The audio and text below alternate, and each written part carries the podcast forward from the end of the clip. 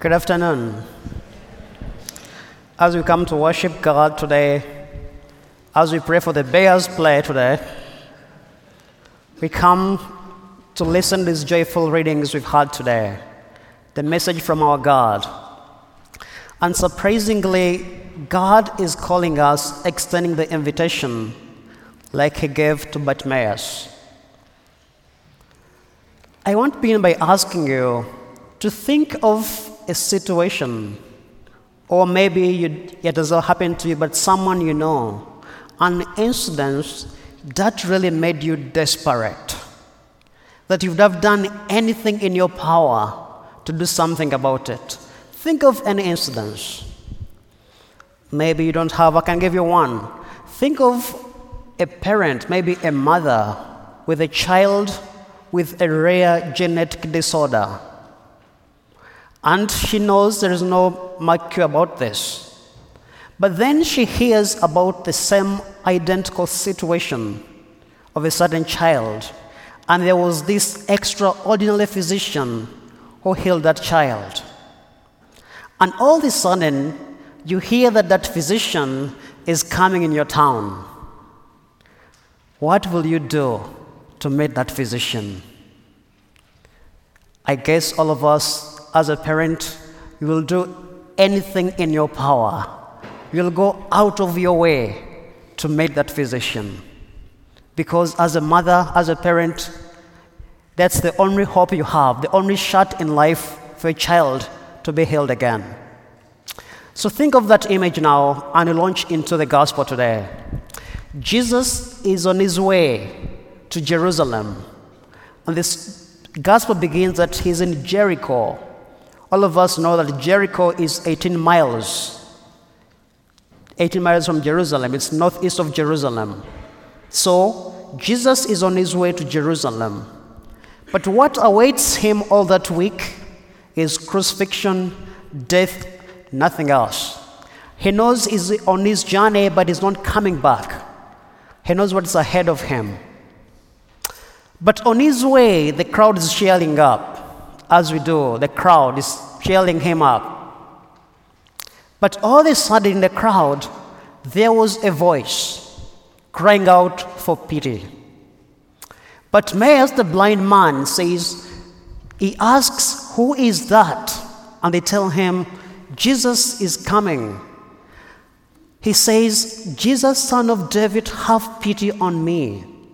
Those are very important words because the word have pity on me, if you open your Psalms, Psalm 4, Psalm 51, 41, Psalm 123, have pity on me, it's a prayer, a cry for mercy, which is only addressed to God. So when Bartimaeus cries the same words, have pity on me, he believes this is the incarnate God. He knows this is my only shot. What does the crowd do? The crowd says, Oh, just shut up, you blind beggar. It's putting him down. Just shut up. Don't even waste our time. He has no time for you. That's the communal sin. We don't live what others are going through, so it's easy for us to put them down. But listen what happens.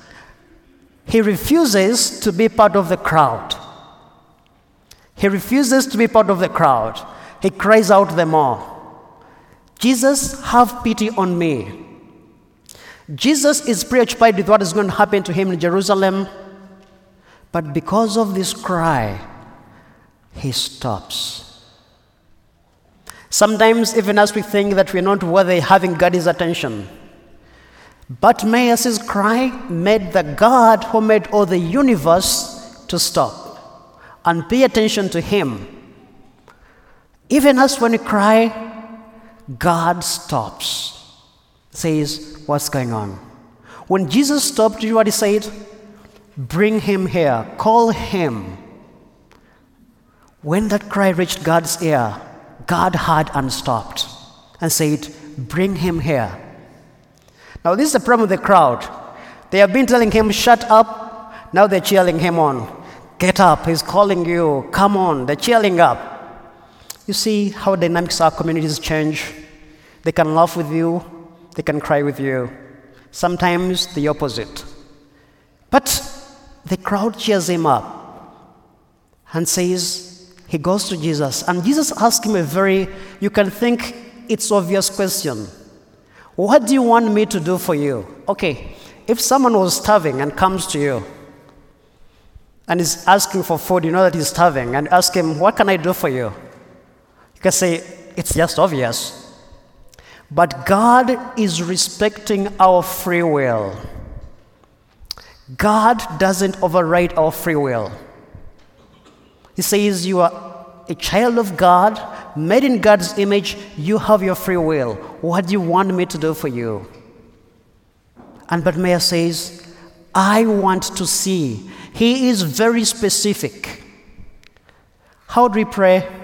Sometimes we say very ambiguous prayers to God. You know, God, I'm praying for this. Maybe you can do this for me. Maybe, maybe. No. Make your prayer very specific. Bartimaeus, he does the same thing. Says, I want to see. Very clear. He says, I want to see.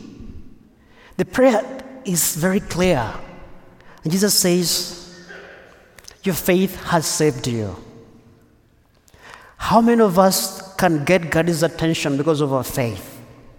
And how many of us can our faith save us? And what happens when he's saved? He doesn't go back home shouting, You know, guys, I can now see. He follows him. He began by calling him son of David. Now he calls him teacher. He becomes a disciple. So in the crowd today, we've had people, but we can choose to be part of the Catholic crowd, or we can choose to be part of Jesus. So the blind Bartimaeus refuses to be part of the crowd and chooses to be part of Jesus because he wants to see. All of us think of our situations we've gone through. Maybe they've been very hurting, and we want to see things as they used to be. We always talk about the good old days. The good old days. Jesus is teaching us that sin distorts all this. So when we come to Christ, and say we want to see, want to see things as they used to be, we want this hope whereby we are your children. He gives us that. As I conclude one point, I want to point to see here today.